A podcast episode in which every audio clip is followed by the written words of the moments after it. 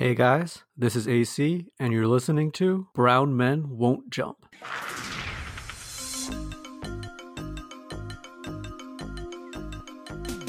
Yo, what's good, guys? It's Anushan, and we're back with another episode of Brown Men Won't Jump. Today, we got a four man pod for you guys. We have Aswi, Howdy, how? we've got AC, What is up, guys? and we've got a special guest for you guys, our resident jazz fan, Abhinav. What's going on, everyone? So, today's pod, we're going to be discussing the Jazz in particular, as well as the Clippers. So, let's get started.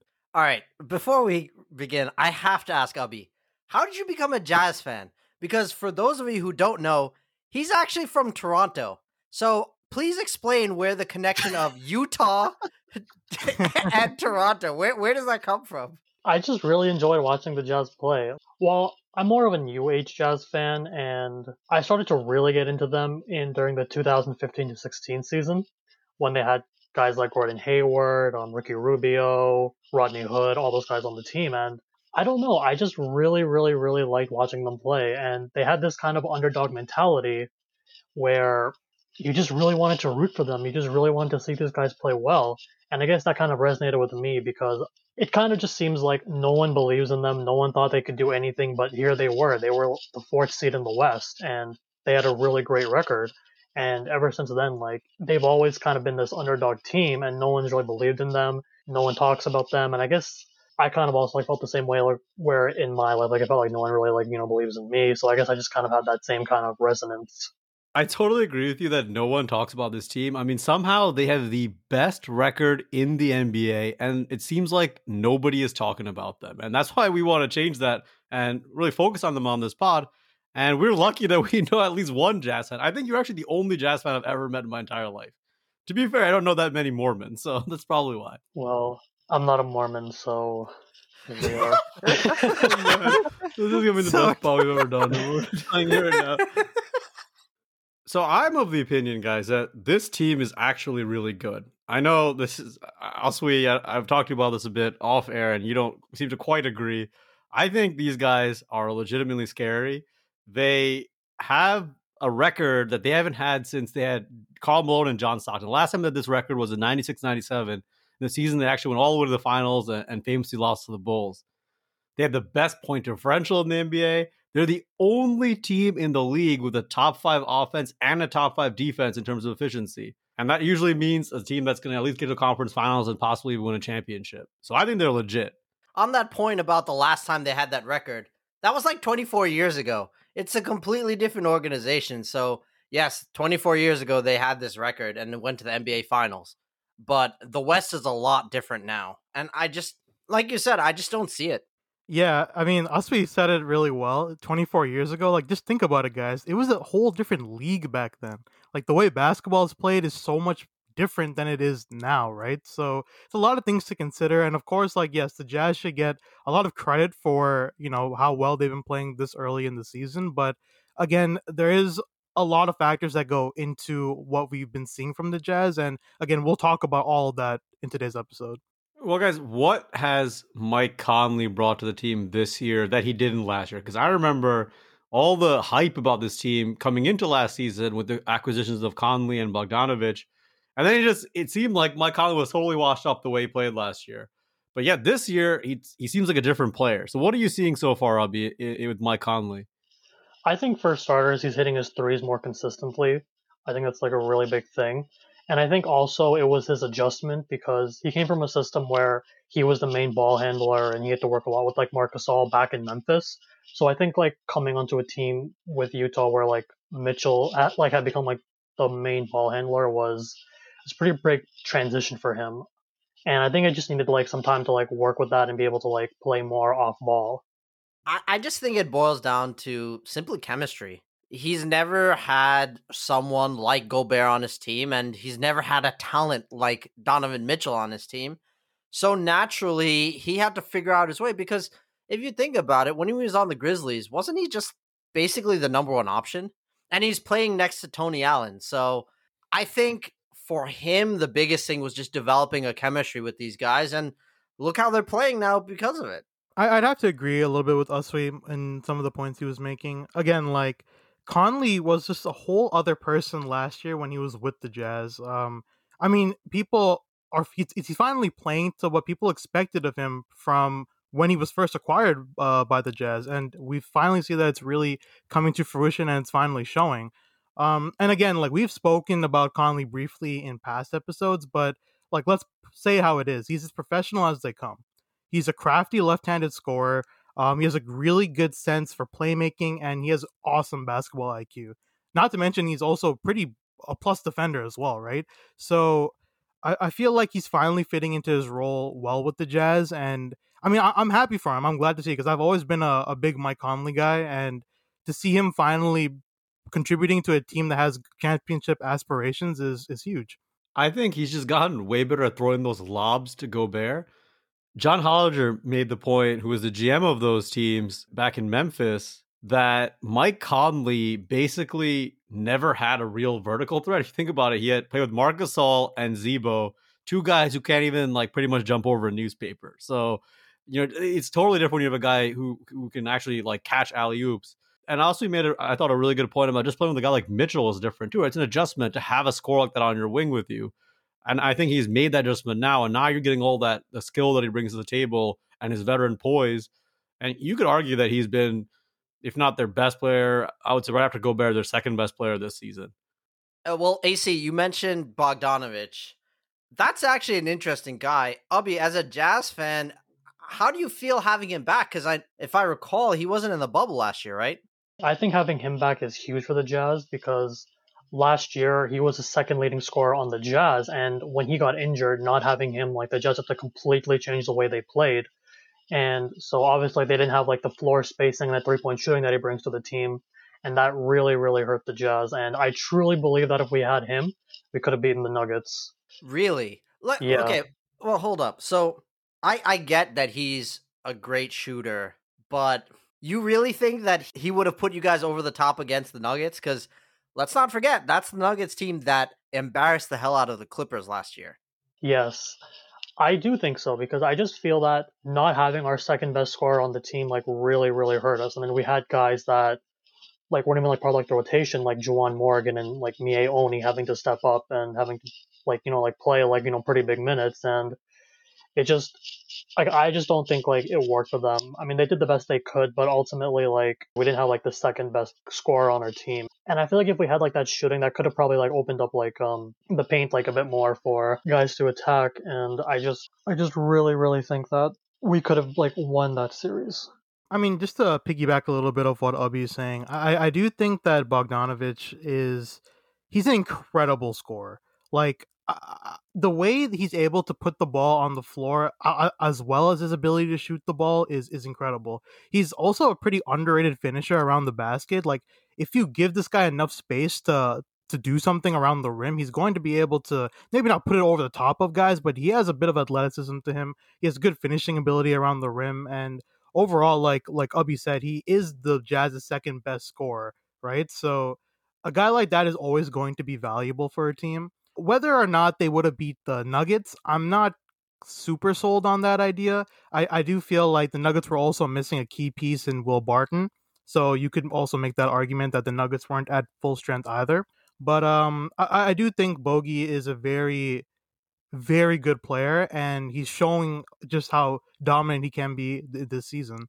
I mean, I, I agree with Ubby that I think they would have beaten the Nuggets. I mean, don't forget that they had they were up three one before you know kind of collapsing a bit and, and, losing a couple of games, some of which came right down to the la- last shot. I mean, there was it really came down to a buzzer beater at the end that would have changed that whole series and the whole way we perceive uh, the Nuggets, the Clippers, everything would have changed if the Jazz would have just won that series and they didn't have their best wing scoring threat. So I, I, I totally agree with Ubby there in general, I think this Jazz team has a lot more shooting than people realize. Now, they've won 15 of 16 games, which is pretty remarkable. But in that stretch, Mitchell, Clarkson, O'Neale, Bogdanovich, Conley, and Ingles, they've combined to shoot a ridiculous 43% from three, and they've done it on 38 attempts per game. So they're not just taking a couple threes, they're taking a ton of threes and they're making them. And the reality is, when you have a team that can shoot this well, they have the upside to beat any team. And that's the reason they have a top five offense this season. I mean, you think of the Jazz, we always think of them as this very defensive squad that can't score enough. Well, with this shooting, combined with that defense, they are a legitimate threat, in my opinion. I, I get what your points are about that, but I'll be as a Sixers fan who's heard many, well, if this happened, if that happened, I caution you from thinking too much or putting too much weight behind any if statements like that. It'll only make you more sad as a fan. that I sadly have to agree with. so now, AC, you mentioned defense. Well, you can't talk about defense and the Utah Jazz without Rudy Gobert. Now, in our Western Conference preview, a lot of us expressed a little bit of concern about how Gobert got paid big money. So, Abby, I have to ask you, was he worth it? Because I remember, I remember talking to you about it, and you did not seem very Mm-hmm. convinced. So, what do you think now? I still don't think it was a good contract to give someone like Rudy Gobert. I mean, yeah, in the paint, like he's a monster. I mean, like it's really hard to score on him, but that's all he does. Like he's just like some guy that just essentially camps in the paint and he gets paid two hundred five million dollars for that. I don't think it's a like a good contract because he's not even like someone that can like not even like someone like Anthony Davis that can guard like you know multiple positions. He can be like everywhere on the floor. He's just not like that. So I think giving someone like that like a contract of two hundred like five million is a mistake. Even like just like last week when he played against Jokic, he could not stop Jokic, and a lot of like Jokic's points were in the paint. So I just don't understand. Are we paying him like two hundred plus million to play okay defense? Like I don't get it. Like I really just don't get it. And the fact that like he has no offensive game at all is just terrible. It's just absolutely like awful. I mean, aside from being able to roll to the rim and catch lobs, what else can he do for you?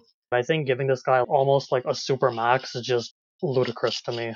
Yeah, but Abby, what leverage did you guys have to give anything less than that, right? I mean, the Jazz have a long track record of stars leaving.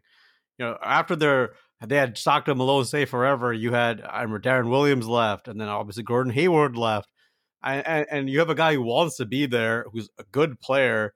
I don't really think you can let a guy like that go when you're in a market like Utah. hmm That's the thing. It's like because we're a small market team, we couldn't let him walk. Otherwise, we would get nothing for him. But I think that we could have maybe potentially traded him and tried to get a center. Like one center that I was um uh, telling um Anu about that I've I probably like talked his ear off about this is trying to get someone like Miles Turner on the team because I think having someone like him would just be really really really good because he he also can space the floor and he's a really good defender. You know, like um, his switchability is insane, and I'm just kind of shocked that like not more like that. Not a lot of people are talking about him, and I just wish that we could have had someone like like if we could have like maybe tried like or, like orchestrate like a three team like trade with like maybe like the Jazz, the Pacers, maybe like a you know like a bad team trying to get good like the Cavs before they got Jarrett Allen, of course.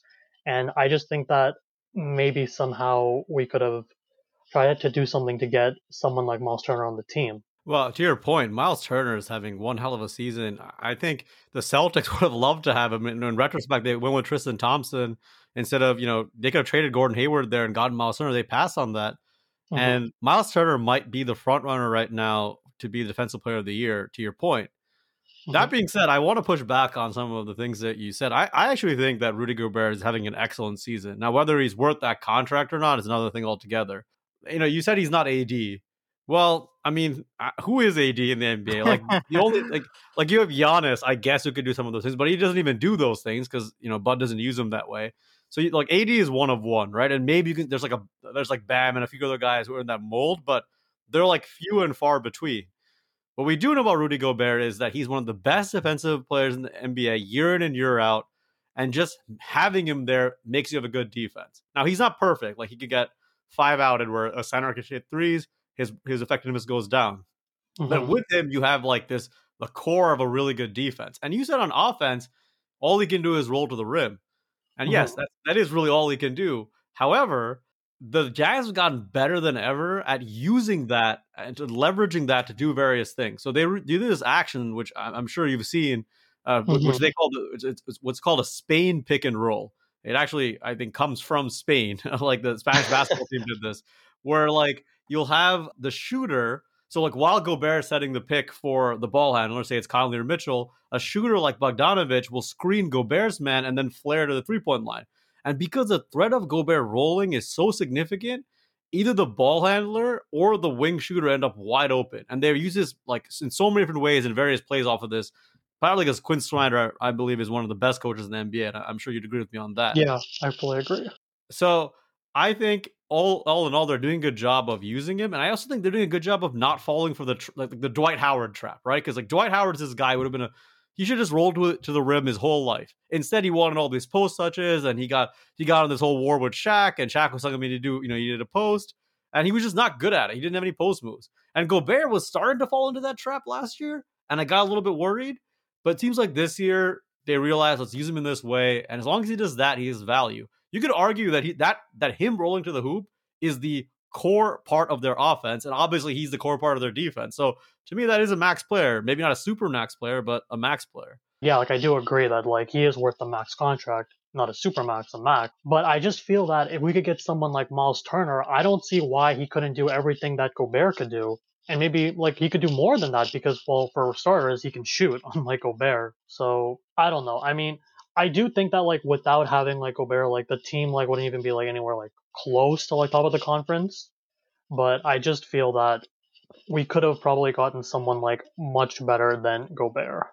W- would you say that you you would see Miles Turner as more of a playoff option rather than Rudy Gobert in that sense? Because evidently Rudy Gobert is having a awesome season, as AC has alluded to.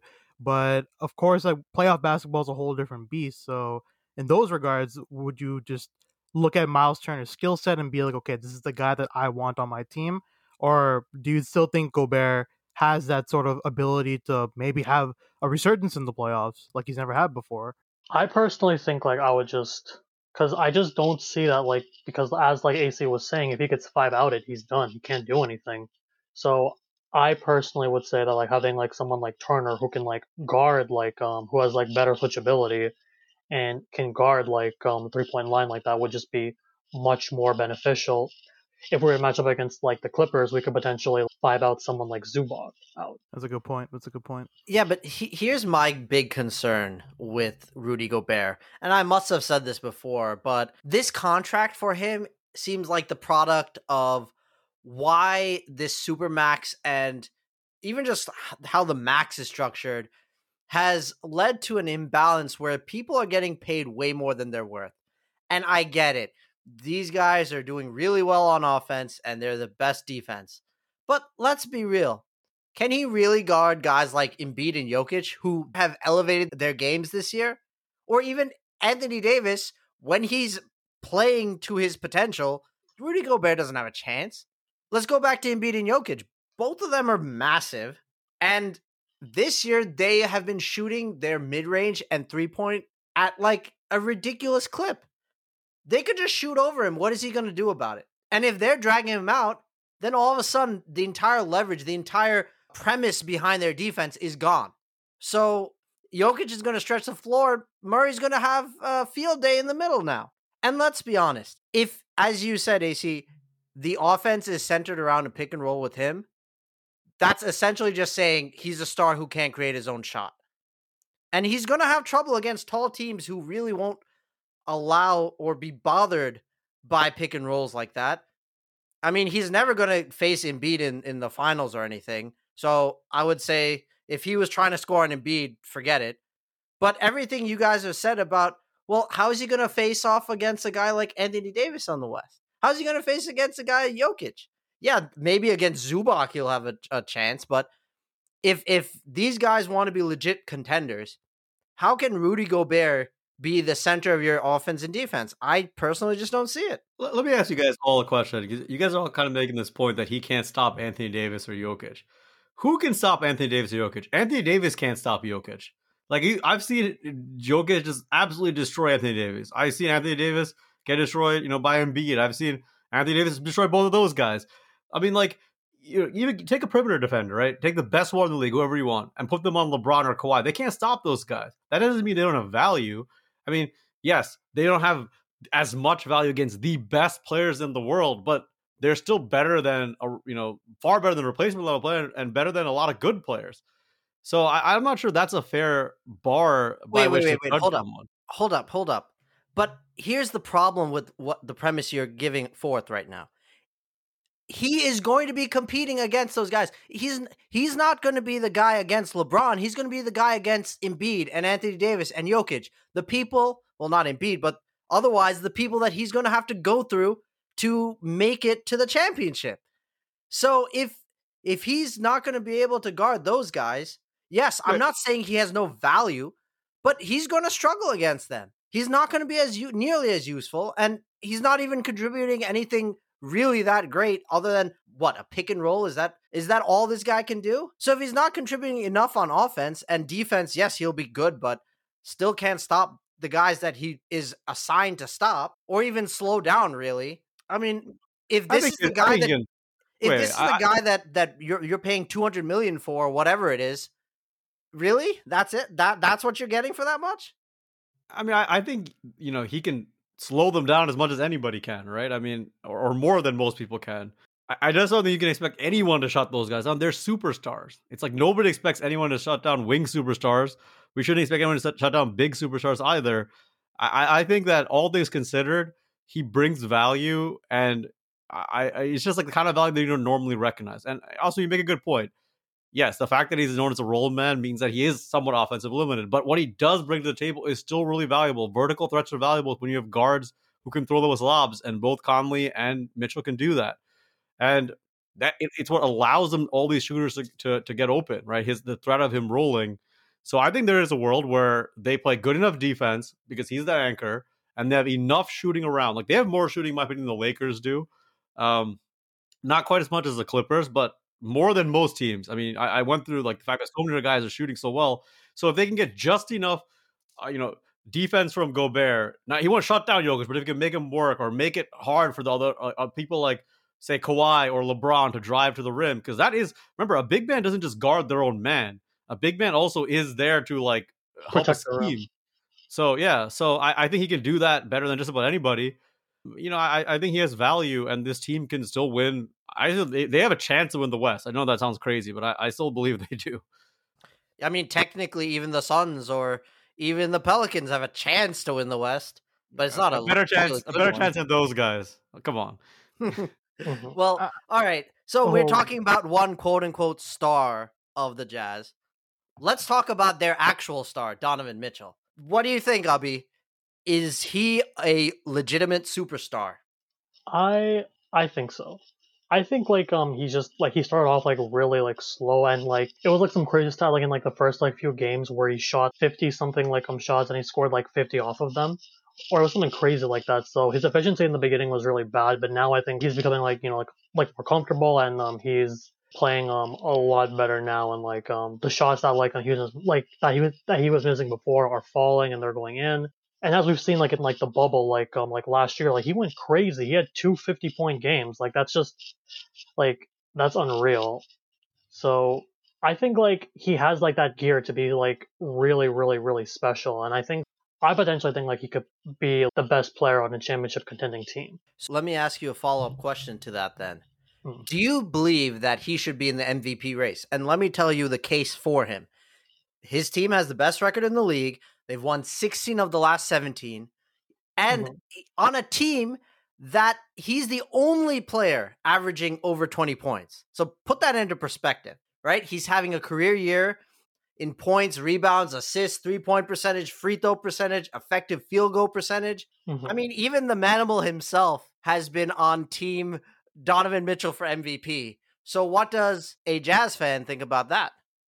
If I'm com- being completely brutally honest, I would say no like I don't think like he's done like you know like nearly enough as like some guys who are having like you know like much better seasons like Jokic and like Embiid and even like LeBron have done. So I do think like he's playing like out of his mind, but I don't think that he will be like um the like MVP. So I don't think there's any way they should be in the MVP discussion. Uh, I look at this Jazz team as a team that kind of like that 2004 Pistons team. There's a lot of good players. And that's why, again, I think if you had to pick an MVP of that team, I always thought the MVP of those teams was actually Ben Wallace, not Chauncey, not Rasheed. I think what he brought to the team was what was really what set them apart, and that's the same thing I think with Gobert. As for Donovan Mitchell, I do think that's encouraging that Mitchell is shooting 41% from three because it, that's what the one thing in his game that needs to be consistent for him to become a true superstar. Sometimes I find myself when I watch him wishing that he would impose his will a little bit more on the game, kind of like he did in the playoffs last year. I know Albie mentioned his 250 point games. There were times in the playoffs where he looked like, oh, this is a, a superstar. But kind of like with Jamal Murray, you don't see it night to night in the regular season, which I'd like to see. Because on his good nights, like his talent is undeniable. Like there are times I watch him and I see basically Dwyane Wade with a three point shot, which is you know basically the highest praise you could you could give a shooting guard. Yeah, yeah, no, I totally agree with that. I think Mitchell has like some like he has like crazy potential, and I think he could potentially be um, a top ten player in the league. I would have to agree with both you, AC, and Ubby as well. I, I do think that Mitchell is a fantastic NBA talent. And let's look at it for what it is. Mitchell really makes this offense run. Like, while we did say that Conley has been doing a good job in his role now as both being kind of like a secondary ball handler and a, a good floor spacer for the Jazz, Mitchell is the primary ball handler. And he basically puts everyone in position to succeed. He can make Gobert into this like semi good lob threat into like an elite lob threat where like he's just such an imposing figure around the rim that he makes Gobert go. Uh, I, I do think that Mitchell is one of the best shot creators in the NBA. Like you can put him up there with almost anybody. And like you said, AC, when he's on, he's on. Like he's almost impossible to guard one on one. He's extremely quick. He's one of the best athletes in the NBA with his vertical, uh, his leaping ability. And I also think he's super underrated on the defensive end. He's a very plus defender. He has great hands. And he also has an ability that we've talked about with LeBron, right? This cross court pass, I've seen him been able to do it a bit more, where he's able to hit that wing shooter into the corners. And I think that's a very valuable skill for any sort of playmaker. So I, I do think that Donovan Mitchell has really good upside and his potential is like limitless. So uh, oh, I do think that the Jazz have a good shot at a title with this guy if he's on his A game. Yeah, just to add to that, like his athleticism is also crazy, and his ability to like finish at the rim is also pretty great too. Coupled with like um his ability to like you know shoot and like you can also like come hit like him hit like the mid range shot. I just he's gonna be like a really scary player in the future. He's already a scary player, but he's gonna but he's gonna be so much better. Well, speaking of scary players and uh they're not scary. What am I saying? You- who are you oh, talking about? Which team? the Clippers. I, I just saw that transition was so funny. Bro, that's interesting, Uswe, because I'd argue that before this recent stretch when Paul George has been out, that the Clippers have been the most impressive team in the NBA this season. Both Paul George and Kawhi are having MVP caliber seasons. Now, Kawhi, we expect that from, but man, Paul George has been good. Yeah, I see. I, I definitely agree. Like Kawhi Leonard being good is something that we expect. And to a similar extent, we do expect that from Paul George, but his recent playoff track record would not suggest that. But I mean, we, we see what it is when Paul George is on his game. He he's fantastic, right? Like he's always been a premier two way player. Uh, you can't teach size. He's incredibly tall in that sort of small forward, power forward role at about like six nine, six ten. Again, incredible shooter, very good finisher at the rim, and he's really showing us like how much of a monster he can be on the defensive end. He's still in the tops of the league in terms of steals. Overall, I, I do think that if Paul George can finally continue his regular season bouts into the playoffs, I really am scared to see what the Clippers are able to do. But again, it's Paul George we're talking about, the infamous playoff P, the playoff PP, whatever you want to call him, right? So it, it, it always PG. comes down PG. PG thirteen percent, my personal favorite. yeah, right. So, I mean, it, it all depends on how he can translate his game into the playoffs. But so far, I do think that the two superstars for the Clippers are actually playing like superstars. So when that's happening, they are as good as anyone and can compete with anyone. I think it also depends on like how many backboards he decides to like not hit in the playoffs as well. So we'll see. so we'll see. I mean, honestly, what we're seeing from Paul George is what we expect to always see from Paul George. How many seasons have we seen him having a great regular season? And he was always in somewhat of an MVP conversation, at least up until a certain point in the season. When, when you think about when he arrived at the Thunder or when he arrived with the Clippers, there's this added level of pressure that came with that. All this media buzz around him being on this team with this star. What can they accomplish? And I feel like part of that spotlight is off him now. And really, it's because of the Nets, because the Nets have created a super team that everyone's talking, oh my God, look at how they're messing up. And I kind of just feel like the Clippers, in some ways, have gone under the radar. Now, un- under the radar in the sense that, like, what they had for lunch isn't on the news anymore. It's really people are just like, holy shit, this this team can ball. So I feel like what we're finally seeing is a freed Paul George, one who doesn't have to deal with all this coverage about everything he does. And I don't know. I'm actually excited. I love to troll Paul George, but I do love his game, and I, I would love to see him actually play to that potential for a change. I think Usby Mhm. encapsulated it really well. It's so easy to like hate and troll on Paul George because it's the dumb shit he always happens to say to the media. But like it's it's like as we said, his game it it speaks for itself. Like he has all the tools to be an incredible, and he is an incredible NBA player. But like again, like it's it's you don't get into MVP conversations without having a real big impact on the game of basketball. So yes, like easy to hate guy, but definitely can show out when he needs to. Yeah, so I think Paul George has been trolled so much that he's almost become a little bit underrated. This man is extremely talented. He has one of the most beautiful jump shots in the NBA. He's shooting 48% from three. It really feels like when he never misses, no matter how difficult the shot is. I know, of course, in the playoffs he had some famous misses, but I think I thought that Uswee's point about the pressure on him being off a little bit is really well taken because it's not just the, on Paul George himself, but the Clippers as a whole they're kind of just going under the radar and quietly and almost ruthlessly destroying the rest of the league. And that's why I think they're very scary. In my opinion, they're the one team that the, really has the best chance of beating the Lakers, just from a matchup perspective. And I I think, you know, Paul George's emergence as once again one of the top players in the NBA, legitimately, like he wasn't really consistently last season, is a huge reason why. I don't know about you guys, but I think they haven't been load managing Kawhi much this year. I feel like it's like the first season since Zaza assassinated him that that he's actually playing uh, without load managing. Assassinated. I think he's learned his lesson last year that, you know, a couple years ago on on your Raptors, he you know load managed quite a bit, but that team was well established, right? So they they still won a pretty decent amount without him. And they had kind of an established chemistry with the players that were already there, and then he was able to incorporate himself when the playoffs rolled around, especially. Last year showed the the the downside of this kind of strategy. The Clippers just didn't have enough chemistry, enough time together, enough coordination. And when they got into tight series against really good opponents, they unraveled. I mean, it's just the only way you can say is they unraveled. And it looks like Kawhi has taken that lesson to heart and has, you know, made a real effort to try to be out there as much as possible, which, you know, I respect.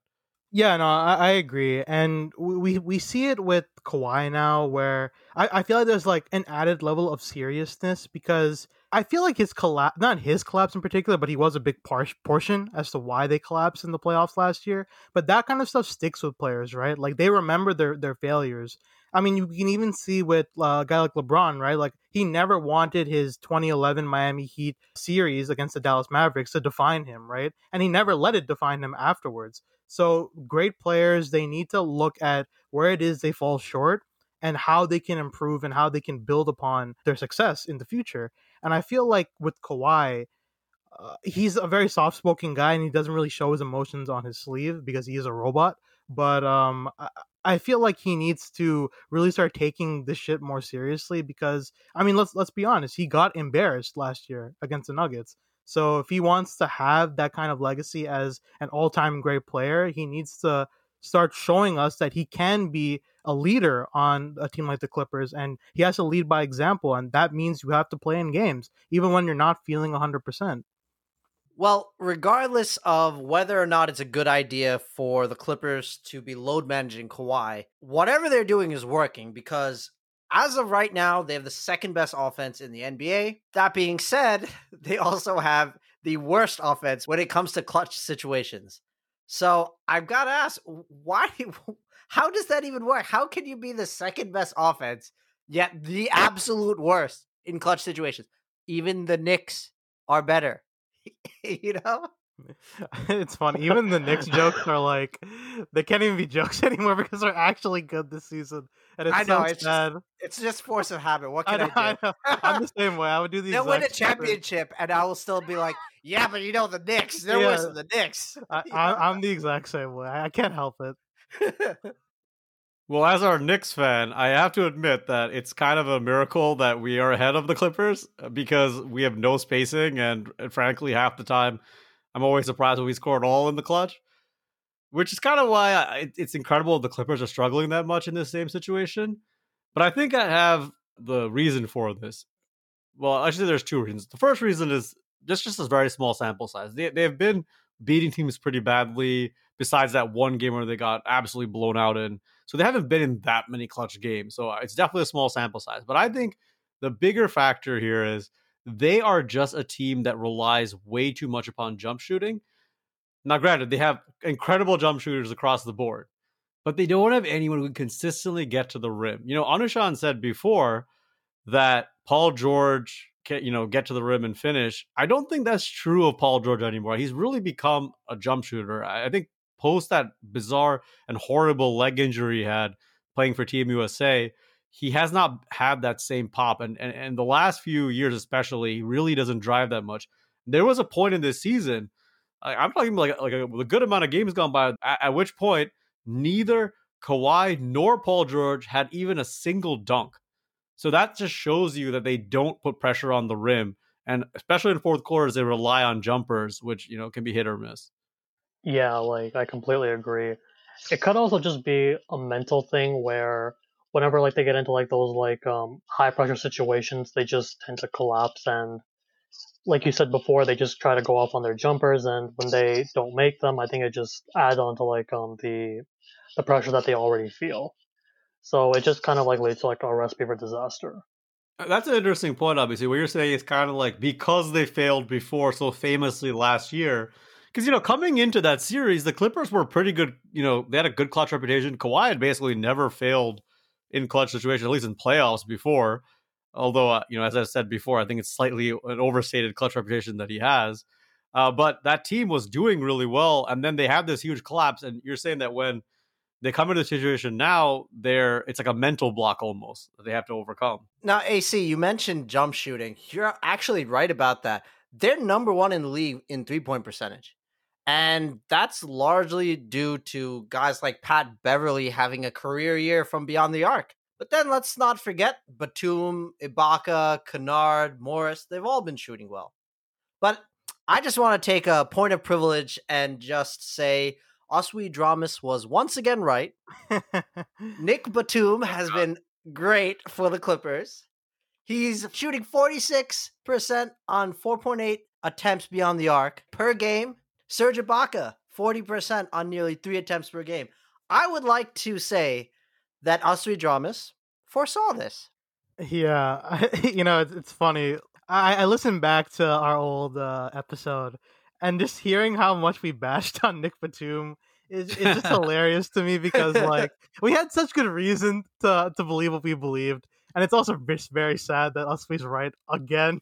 like, this is going to be an ongoing thing. Good, in our good. but um yeah i mean nicholas batum again like in theory right like I, I spoke about this last time on our previous episode he he has all the tools to be an extremely effective player he has great size great length i did not expect him to shoot this good from three point range like this is something way beyond my expectations but um it just goes to show that like even a- player at his age can still contribute a lot to this team and they're going to need a guy like him in the playoffs right I already knew what we were you were getting with Ibaka that the Clippers had now because he was once a Raptor, of course, right? So I've had my fair share of seeing him play. He's been great this season. Forty percent on like three three point attempts a game is really good, actually, considering his numbers from like the years prior. So I mean, good for him. I'm happy to see him do well, and I, I just hope that they can continue this momentum as a team. I think I think they have a good supporting cast around Paul George and Kawhi Leonard. So, like AC said, they're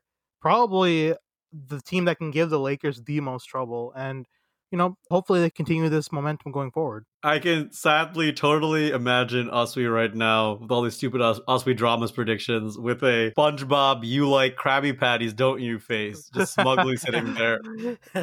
Absolutely. It's killing me inside to admit it. But no, I, I think you were right about Batum. You know, Batum reminds me a lot of Boris Diaw, and that both of those guys were they're both Frenchmen. they both totally tanked when they were in Charlotte uh, and decided that they weren't they were not gonna they were gonna get overweight and they were not gonna you know play well. They found their way to other teams that were contenders, and both of them bring something that I think is very necessary for a title team, which is passing. So we've already, you know, we talked about Batum shooting, but I think what he brings to the the Clippers that they really need is some more passing. They don't really have a true point guard, and I think his ability to keep the ball swinging around, much like what Boris Diaw did, albeit probably at a higher level for the Spurs, I think um, is extremely valuable for this team. I gotta say, I love that Boris Diaw uh, comparison. I totally Why, thank agree. you. Uh, I think it's very, very well warranted. Um, yeah, like It's a Frenchman thing, man. yeah, It's a yeah, Frenchman it's, a French connection for sure. Except Rudy Gobert doesn't share that. But okay, anyway, I, I think you make a great point about the swinging. Swinging is a very important tool in basketball, and it comes with a lot of IQ and uh, just like general knowledge of the game, right? Because one, one thing people don't do often is move the ball from one side of the court to the other because it shifts the defense, right? And you can always find an extra open look, whether it be in a corner or just like through, through creating through that swing. So I, I do think that the Clippers have definitely benefited off of that, and it definitely is worth mentioning for sure. So, uh, Anushan, to illustrate what you're saying, if you guys ever watch a soccer game, you'll often see like a midfield or sometimes they'll just cross the ball all the way to the other side of the field, like you know, from one side, from like left side all the way to the right side, and that's just so they can reset the defense. And that you know that's obvious when you watch soccer, but that happens in basketball too. If you can keep swinging the ball back from one side of the court to the other side of the court, you just create new angles, and I think that's what Batum brings them. Guys who have that ability are just invaluable to teams. the thing that doesn't make me comfortable when I think about the Clippers is the fact that they don't have that point guard who can reliably get the ball around. They have to rely on ball movement from the wings and from really just the guys within. And I definitely feel like that can be a hindrance. Yeah, that's a good point about the point guard, also. Eh, so that I guess that begs the question. Then we talked about the Jazz. We've kind of mentioned the Lakers here and there. How do you guys? Let, let's take each of these teams in turn. How do you think the Clippers stack up against, let's say, first the Jazz?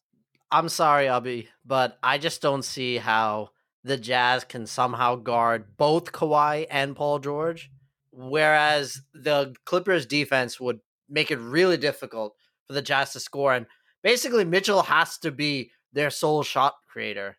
I don't know. What do you think? I think it will be a tough series for sure, but I think the Jazz could win.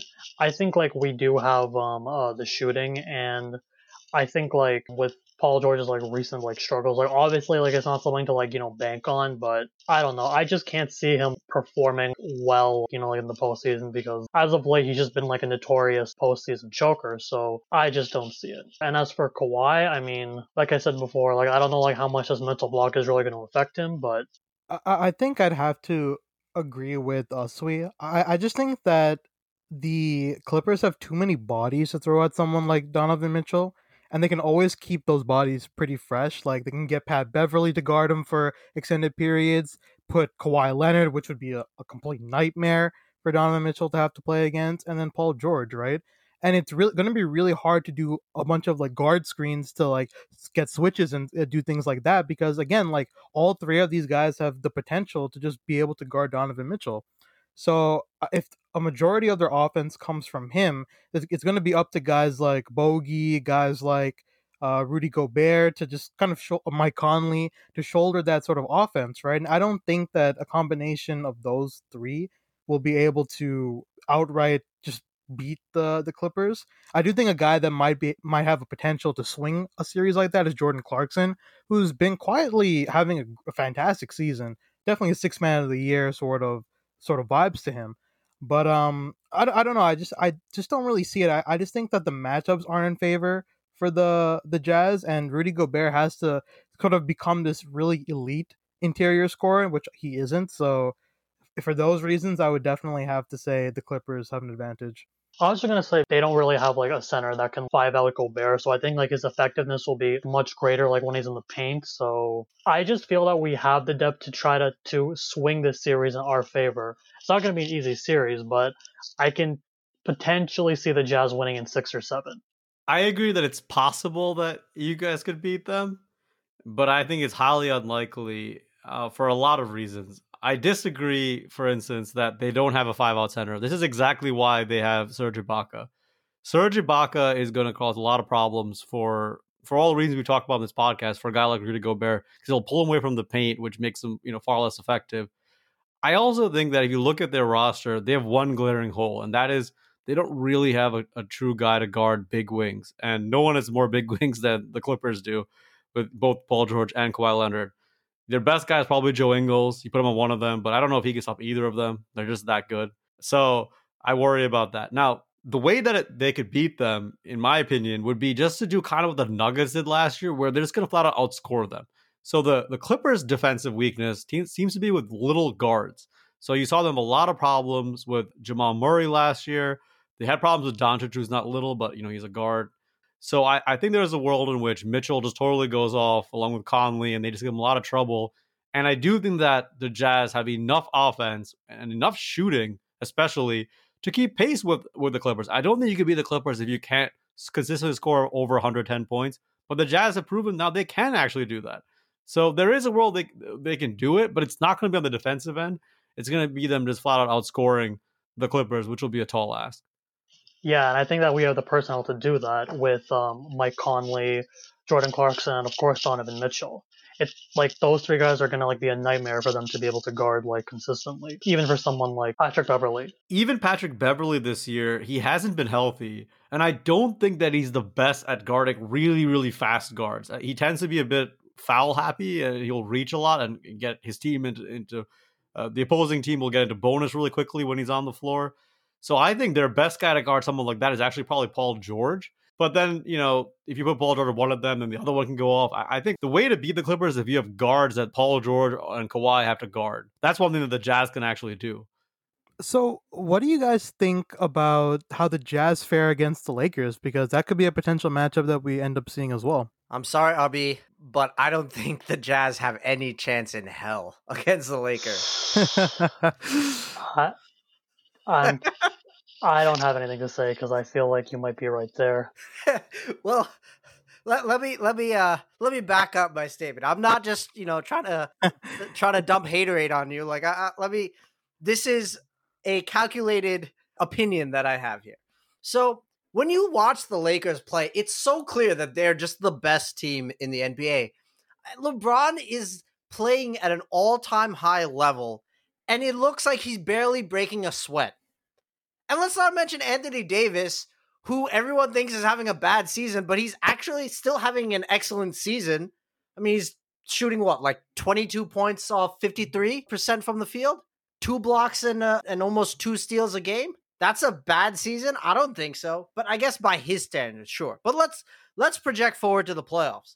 LeBron is going to ramp it up, and Anthony Davis is going to ramp it up. They have the number one defense, and I just don't see how the Jazz can guard either LeBron or Anthony Davis. And then they have guys like Dennis Schroeder, who is just Dennis the Menace, as LeBron says. So I, I really want to know how the Jazz can beat the Lakers. If you think about like the Lakers defense, it it's predicated around forcing people inside to Anthony Davis and Gasol this is a team that's conceded the least triples this season, and teams are shooting the least amount of free throws against them. So not only are they bringing people in, they're not fouling them when they do it. So how how do you expect to run a pick and roll of Gobert when you got Gasol and Anthony Davis just standing there? I I, I just don't see it. I'm sorry, buddy. I it's yeah, it's it's an uphill battle for you guys. Yeah, so I think this is a terrible matchup for the Jazz. Eh, eh, you know, for a lot of reasons. The Lakers are particularly well suited to stop guards. They have just so many guys to defend against those kind of people. They have, you know, Dennis Schroeder has proven to be an incredible on on ball defender against, you know, especially guards around his size. Caruso is good. Uh, Wes Matthews is good. KCP is good. So they have that whole quadrant of guys who can do that job. And then who in the world is going to stop LeBron that's on the on the Jazz? I just don't see anyone with the physical frame to guard him. I mean, we talked about Kawhi and Paul George being a problem, but I think LeBron is a different type of challenge just from the sheer size that he has and the physicality. And then we have, you know, Anthony Davis. I think, you know, Gobert, this is not the kind of guy that he's going to do necessarily well against because when they do play him at the five, which we all know will do, they'll do in the playoffs, this is another guy who can pull Gobert away from the paint. And every time they face each other, it always feels like the Lakers have the upper hand as soon as they go to the to AD at the five. I remember there was a game last season where the first half the Lakers were playing their normal way with JaVale McGee and Dwight Howard. In the second half, it was the first game that Frank Vogel did this. The whole season, it was a regular season game, just a normal regular season game. But he pulled uh, Dwight Howard and McGee totally out of the lineup and put AD at the five, and they just absolutely destroyed the Jazz. And I think that's what's going to happen here. It's a terrible matchup. Yeah, and I don't know. Like after listening to what everyone says, I I, I have to find myself agreeing with both Usui and uh, AC. It just is not a good matchup at all for the Jazz. Like AD is an absolute monster. Rudy Gobert has no shot at guarding AD, and even like if he manages to stop him, then who's going to stop LeBron? None of the the wing defenders for the Jazz are either they're big enough or they're not fast enough or they're too small to stop him. So it's just a nightmare matchup for them, and I don't see the Jazz having any shot. I actually think the best chance for the Jazz would be they stay in the first seed and the Lakers face the Clippers in the second round and then they just face the Clippers. The Clippers beat the Lakers because I think the Clippers have a good chance of doing that, which is probably what we should talk about next, which is how do the Lakers match up with the Clippers? Personally, I feel that the Clippers are probably the team that matches up the best against the Lakers. I still think the Lakers are the top team in the NBA. But when I break down the matchups, I think, well, Kawhi or Paul George, likely Kawhi on LeBron. But I don't really have any confidence in a Zubac or a Ibaka on. Is it an Ibaka or is it a Ibaka? In any case, I still don't feel good about him on Anthony Davis. So I feel like Anthony Davis will still, you know, do what he does. But the interesting thing for me is probably at the point guard position. I just don't see Patrick Beverley being able to chase around Schroeder. And I think if you look at how the Lakers have played this season, they've really put Dennis Schroeder as one of the key pieces in their offense and defense correct me if I'm wrong, but he kind of seems like a more talented Beverley in that he's very annoying to face, but he's also like much, much more skilled offensively than Beverley is. No, that's a, that's a nice analogy, actually. Yeah, I think so too. Yeah, uh, just to piggyback a bit off of what Usui said, uh, specifically about the the Schroeder point, I, I do think Schroeder is going to be a key factor into that series because we already know what AD and LeBron are going to provide, but it's it's what that sort of third main option is going to do. And I, I do think that, like AC actually alluded to earlier, Patrick Beverley does struggle with really quick guards, and I do think that Dennis Schroeder, I wouldn't say would have his complete way with Beverley, but he definitely is going to have an edge over Patrick Beverley. That being said, I'm not too sold on the idea that the Lakers completely just destroy the Clippers. Well, not that I think it'll be a, they'll destroy them anyway. I think it'll go to six or seven games but I don't know who would come out on top of the six or seven. So I'm gonna be a neutral party and say just I'm not sure because I really am not sure. But um, that's just my take on it. I actually think this is a very bad matchup for the Lakers, and I would even kind of lean Clippers here, if not for just having institutional faith in LeBron and AD and watching the Clippers collapse. And there's a lot of reasons for this. I talked before about how the, the Lakers have this great quadrant of guards defensively to stop opposing guards. Well, where they're weak defensively is on the wings. So they really only have Kyle Kuzma as a big wing. So if there is multiple big wings that the Clippers have, that means one of LeBron or AD often have to guard one or both of them, which is a lot of burden on these guys. And if you're having AD guard one of them, you're actually taking away your best rim protector. I also think that this is a series that takes away both guys like Montrezl Harrell and also guys like Marc Gasol. Now they they might play a role here or there, but it's going to have to be a lot of AD at the five. Now if he's going to be playing at the five and also chasing around Kawhi Leonard, he's apt again to foul trouble, which could you know really mess them up. I also think that the Clippers are one of those teams that can just score so much. And the Lakers quietly have slipped a 10th on offense. They're not this amazing offensive team, especially in the half court. They're not this great three point shooting team either, whereas the Clippers are the number one three point shooting team in the league, as we pointed out before. So there's a bit of a concern of their ability to keep pace with the Clippers. And the final thing is so much of their offense is reliant upon LeBron James creating for them. You know, you can say what you want about Schroeder or AD, and those guys are obviously extremely important, but it really is LeBron who, who generates offense for them at the highest level. Well, this is a team that has the best group of people to throw on LeBron of anyone in the NBA. It's not that he can't score on Kawhi or Paul George, but he's gonna have to work harder against them than he has to against basically any other team in the league. So I, I wonder about their ability to generate consistent offense against the Clippers. Now the counterpoint is, and the reason why I, I wouldn't just flat out pick the Clippers, and just like Anushan, I, I really think it's 50-50 how this series goes, is is that the Clippers' lack of ability to get to the rim is especially problematic against a team that will get to the rim. Because you could do whatever you want about LeBron, AD, and Schroeder. All three of those guys, they live at the rim, right? So when one team is putting pressure on the rim, getting to the free throw line, getting dunks, layups, and just kind of collapsing the defense, and the other team isn't, I would say that first team has a bit of an advantage. And that, but to me, that's the only area in which I feel like they have a, an obvious advantage, except for just AD having no one to guard him. So the, yeah, the other way they win is if AD just goes crazy. But I mean, he's yet to really do that in a game against the Clippers in a way that I feel that it's sustainable. But you know, he is Anthony Davis, so I suppose it's possible. Yeah, like I definitely do think that AD is going to be like a matchup nightmare for the clip for the Clippers because they don't have anyone that can guard him, as like Oswe was saying. So he's just going to go crazy. To your point, I'll be about them having no one to stop AD. It's interesting in their matchup earlier this season, they tried putting Serge Ibaka on AD, and there's a lot of hype in the offseason that oh Ibaka's here, the AD stopper. AD just literally blew by him. He just had a rip through and went right past him. I mean, he just like one triple threat jab, and then he just like uh, shot, take a shot over him. Then the next play, he just went zoom right by him and dunked. Serge Ibaka and Zubac and anyone else on that team has no chance of stopping AD. But it's always a bit of a, a risk when you're depending on a, a big man to generate offense because they can zone him out, they can do a lot of things to try to get him out of the game. That is true, but even if they zone him out, the Lakers shooting is pretty good with guys like KCP and especially like LeBron James who's been absurd from like the three point line, like hitting like logo threes and everything. It's it's really shocking. Like I never expected this from like LeBron. I knew he was great, but this is like insane. Logo LeBron. Shout out to Moss for coming up with that.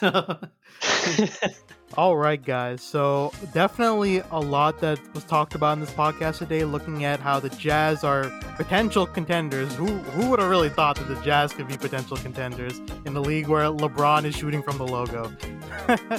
but um, yes, once again, thank you so much for joining us on today's podcast. Thank you to Abhi for joining us as well. Hopefully, we can see you some more. Of course, thank you for having me. It was a pleasure. And yes, with that being said, this has been Brown Men Won't Jump. Please don't forget to subscribe, like, comment on wherever you catch your podcast, and be sure to catch the next episode. See you later, guys. Take care. Take care, everyone.